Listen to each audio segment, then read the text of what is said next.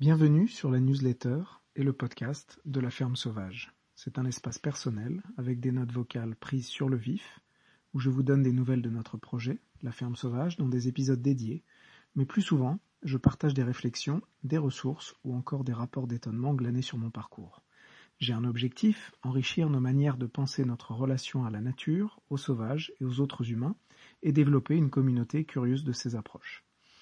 Aujourd'hui, je voulais faire le lien avec le, un des derniers épisodes où, je, où j'évoquais le glyphosate et le fait que les pesticides étaient, selon moi, un, un, souci et je discutais certains, certains éléments. Euh, mais ce que, ce que je disais aussi, c'est que je trouve que cela cache parfois aussi le, un problème, problème au moins, au moins tout aussi grave de diversité végétale qu'on peut avoir dans, dans, dans, nos cultures et dans notre approche de l'agriculture. Et j'évoquais notamment l'idée que le manque de diversité végétale était aussi euh, un facteur de stress pour les abeilles, car euh, les successions de floraisons euh, à différents, moments de, l'année, si on, enlève certaines espèces, si on diminue la, diversité, euh, les, les, abeilles se retrouvent sans, sans, nourriture et donc les, les pesticides viennent à, viennent ajouter sur euh, du stress sur des, animaux qui sont déjà stressés. Donc, j'évoquais les haies comme une, une solution, donc recréer une mosaïque de haies au sein de donc en bordure de, de culture, au milieu des, des, parcelles cultivées pour créer cette diversité, euh, qui ont aussi des bénéfices sur sur les cultures elles-mêmes. Mais il y a aussi l'idée des prairies, euh, donc avoir des prairies, avoir de l'élevage euh, à l'extérieur, donc pas en, pas en bâtiment, euh, va, va, permettre euh, une diversification. Sauf que là aussi, les choses ne sont pas aussi simples et ce, ce, que je vais discuter ne va pas surprendre ceux qui connaissent euh, en, en, en, en finement le, le, monde agricole, mais je pense que les, autres seront surpris parce que quand on dit prairie, c'est vrai qu'on imagine ces vastes espaces euh, herbagés. Euh, vraiment riches en biodiversité, avec des animaux très un peu la carte postale de la campagne française, Sauf que là aussi, oui, comme je disais, c'est pas idéal. Donc, euh, quand il y a des prairies, très souvent, euh, sauf dans les zones euh, un peu classiques que j'évoque régulièrement, les zones de déprise agricole, donc en montagne, ou des zones très reculées, un peu difficiles, où là on peut, on peut avoir des, prairies permanentes. En fait, ce qui se passe, c'est que les prairies sont, des prairies très souvent temporaires, à savoir qu'elles sont insérées dans les rotations de culture. Comme vous avez dû étudier probablement même à, l'école, je me souviens qu'on expliquait euh, l'agriculture traditionnelle avec les périodes de jachère, faire tourner les cultures pour éviter, euh, euh, la, prolifération de, ravageurs, de nuisibles, de, champignons, de tout ce qui peut, ce qui peut atteindre les cultures. Donc on va faire une année du blé, une année une légumineuse, ensuite tourner sur de l'herbe, laisser au repos, voilà un peu, un peu cette logique-là, travailler sur ces rotations, ce qui est une pratique plutôt, plutôt vertueuse. Sauf qu'il y a aussi des, points euh, des points négatifs et c'est voilà je voulais apporter comme d'habitude un peu ce petit ce petit rapport d'étonnement pour pour attirer l'attention sur quelque chose que que moi j'ai découvert il y a quelques années et qui qui qui m'avait surpris donc c'est l'idée que que donc si si on fait des rotations, ça veut dire qu'à la fin, donc après euh, après une culture de après après avoir laissé au repos une terre et donc laissé mise en herbe, pour la mettre en herbe après euh, après la culture, euh, bah, il faut semer, il faut semer de l'herbe. Donc euh, ce qui se passe, c'est que généralement on va semer, semer une ou deux espèces. Les plus les plus aventureux ou les plus j'allais dire intelligents, mais en fait d'un point de vue d'un point de vue gestion de l'élevage, en tout cas qui vont plus essayer de de, considérer plusieurs facteurs vont peut-être semer 8 ou 9, euh, 8 ou 9 espèces d'herbes ou de légumineuses, qui seront en plus des espèces qui sont pas endémiques, euh, qui viennent de semences, euh, donc qui sont pas endémiques à la région, qui viennent de semences euh, industrielles pour la, pour la plupart. Et, et, donc ils vont semer cette herbe qui va pousser et rester quelques années. Donc on se retrouve avec 8-9 espèces une prairie naturelle, si on regarde les prairies de montagne, quand on fait une rapide recherche, je ne suis pas expert sur le sujet, mais on s'aperçoit qu'on peut avoir 50, 60 espèces d'herbes différentes, de graminées, de légumineuses qui sont dans, dans, ces prairies. Donc, quand on se, quand on imagine ces espaces, on voit tout de suite qu'on a une, sur ces prairies temporaires, on a des choses parfois avec même une seule, une seule espèce d'herbe, donc par exemple ce qu'on appelle le régras, qui est un type d'herbe, et donc on va avoir une monoculture d'herbe. Et donc si on compare avec euh, des, zones naturelles, voilà, on voit qu'on qu y perd. Si on ajoute à ça le fait que certaines prairies n'ont plus de haies, ou en tout cas les animaux domestiques n'ont plus accès aux haies si elles sont encore là. les, les, haies, ça peut être, j'imagine, à peu près ouais, 10, 10 à 15 espèces d'arbres. Et les animaux tels que les bovins, ils mangent de l'herbe, bien entendu, mais ils aiment aussi manger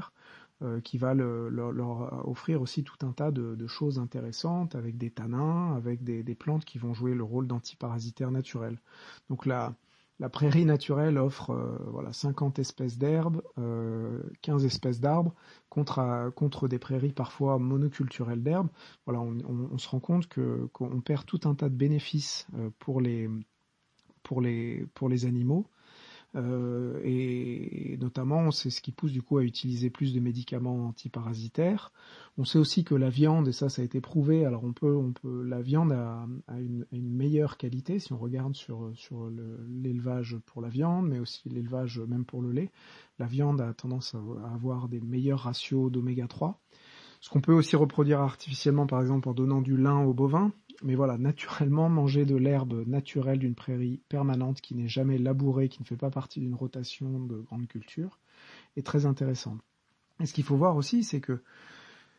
avec ces prairies euh, donc insérées dans, des, rotations de culture, tous les, alors ça dépend les, les, cycles, mais à chaque fin de cycle, ça veut dire que quand on laboure ou quand on enlève, on enlève l'herbe, donc ce qui passe par, souvent par un labour, euh, on déstructure aussi toute une faune et une flore qui s'est installée, donc les champignons, les, les vers de terre, il y a tout un tas de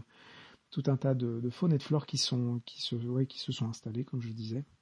Donc ça, on vient aussi le déstructurer. Donc euh, donc c'est aussi un, des bémols. Donc en termes d'options, euh, bah, il y a effectivement cette idée de, de développer ces prairies permanentes naturelles qui passent par donc donc ça passe par l'adaptation euh, de, aussi de la, de la, technique de pâturage, parce que c'est vrai que tout ça c'est pas fait par hasard, hein, c'est pour avoir un, il y a une, je trouve d'un point de vue biodiversité, d'un point de vue même élevage, comme je disais, une simplification, euh, mais c'est aussi une simplification pour euh, permettre de mieux prévoir, de mieux mesurer et de s'assurer des, des, bons rendements, ce qui est, qui est forcément louable quand on est agriculteur, quand on cherche à rentabiliser son activité. Euh, simplement, euh, sans trop de changements, il est possible de, passer sur des, prairies permanentes. Euh, le problème, c'est que si une prairie permanente, prairie naturelle, si on met qu'une seule espèce de bovin, bah, on se retrouve à avoir des soucis. enfin, une seule espèce animale d'animaux domestiques, on se retrouve à avoir des soucis parce que les vaches vont pas forcément tout manger. Donc ça veut dire qu'un des changements à apporter, c'est ce qu'on voit dans certaines réserves naturelles ou chez certains éleveurs, il faut apporter d'autres animaux, donc des chevaux qui vont avoir une technique de, pâturage différente, éventuellement des, caprins, en tout cas d'autres animaux qui vont euh, manger ce que les vaches ne mangent pas et que tout le monde euh, y trouve un petit peu son goût et que l'herbe soit finalement le, alors certains diraient le, mieux exploité, mais aussi si on veut voilà éviter que la prairie se, se referme, à savoir qu'il y ait des ligneux, qu'il y ait des arbres qui poussent, parce que naturellement étant donné que la population d'animaux sauvages euh, est insuffisante, euh, donc euh, si on remettait tous les compteurs à zéro, il y aurait des biches, des sangliers qui viendraient manger, détruire. Mais là, les populations sont très réduites dans les zones cultivées, donc on se retrouve avec, si on ne met pas d'animaux ou que, que certains animaux, effectivement, s'il n'y a pas d'intervention humaine, mécanique pour couper ce que les vaches n'ont pas mangé, ben on se retrouve petit à petit avec des arbres qui poussent et qui vont, vont diminuer la quantité de prairies.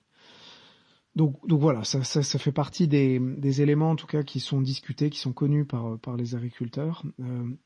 et peut-être pour, pour ajouter, je pense que la notion, c'est aussi du coup de, au lieu de réduire euh, systématiquement les mêmes variables, donc notamment la diversité végétale,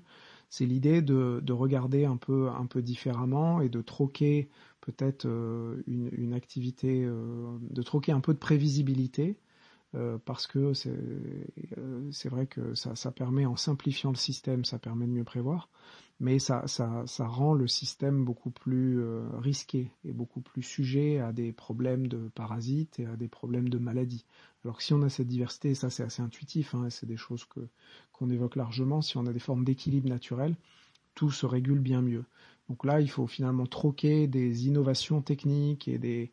nouvelles semences ultra productives avec de l'observation, de la connaissance et donc moins de temps passé aussi à labourer peut-être des prairies et plus de temps passé à observer les animaux, à apprendre, à partager des savoirs, et avoir ce savoir qu'on trouve par exemple chez les bergers, qui vont se déplacer dans les estives et qui vont aller chercher les coins et s'assurer que leurs animaux ont ce qu'il faut au bon moment. Donc ça, c'est vraiment des choses d'ailleurs que j'évoquerai dans un autre poste sur le retour un peu de ces bergers et le retour d'une d'une culture de, de l'élevage qui s'est un petit peu perdue. Euh, et en conclusion, oui, ce que je voulais dire, c'est que tout ça est bien entendu aussi guidé par euh, la PAC, euh, la politique agricole commune, qui officiellement et très clairement encourage la mise en place et le maintien des prairies naturelles. On est d'ailleurs dans quelque chose d'un petit peu cynique parce que selon les départements, en tout cas dans mon département, je crois qu'il y a une, une forme d'autorisation d'érosion de la quantité de prairies permanentes de 2,5% par an. Donc on, freine l'érosion et la conversion sur des, des, terres, euh, des terres labourées labourables. Mais au moins, voilà, il y a un indicateur et on valorise, on donne des primes aux, agriculteurs qui maintiennent ces prairies riches en biodiversité, ce qui est super. Sauf que un des, soucis qui, moi, m'avait surpris euh, en, en, commençant à travailler sur le projet est que, en fait, une prairie euh, qu'on ne laboure pas euh, pendant 5 ans, donc si c'est une prairie qui était labourable, qu'on mettait dans des rotations, elle devient par défaut une prairie permanente. Donc on n'a plus le droit de la labourer pour avoir le droit aux aides. Donc ce qui se passe, c'est que certains agriculteurs qui aiment bien travailler avec des prairies sur des temps longs, même 7-8 ans parfois, pour que justement il y ait un peu une richesse, un équilibre, et puis finalement moins de boulot. Hein. C'est moins de coups de semences, moins de temps à, s'occuper, à semer, à faucher euh, les, prairies, se retrouvent à, en année 4 ou 5, en tout cas juste avant la deadline, euh, se retrouve à, labourer la prairie pour s'assurer que le, les terres seront toujours vues vis-à-vis -vis de la PAC comme des terres labourables, qui est donc, euh, et donc pour, pour bien avoir les aides au maintien dans, dans ces terres-là, et puis surtout euh, le, le, fait qu'une prairie généralement est moins bien valorisée, donc une prairie qu'on n'a pas le droit de labourer, elle perd de valeur. Donc il y a aussi cette idée-là de, de labourer pour la garder labourable, pour éviter qu'elle devienne une prairie permanente qu'on n'a plus le droit de labourer et ainsi perdre, bah, finalement perdre du patrimoine et de la, de la, valeur. Parce que la réalité est que quand on, on achète des terres, euh, les terres labourables sont, bien, plus, valorisées. Donc il y a, quelque chose de bien, bien plus grand, bien plus systémique que simplement des changements de pratiques agricoles. Voilà, bah écoutez, c'est tout pour, euh, aujourd'hui. Euh, comme d'habitude, n'hésitez pas à partager vos réflexions euh, sur les sujets avec moi et autour de vous. C'est toujours intéressant si ça peut lancer des discussions. Et n'hésitez pas à laisser votre email sur le lien Substack qui vous permettra de recevoir l'annonce des nouveaux épisodes. À bientôt.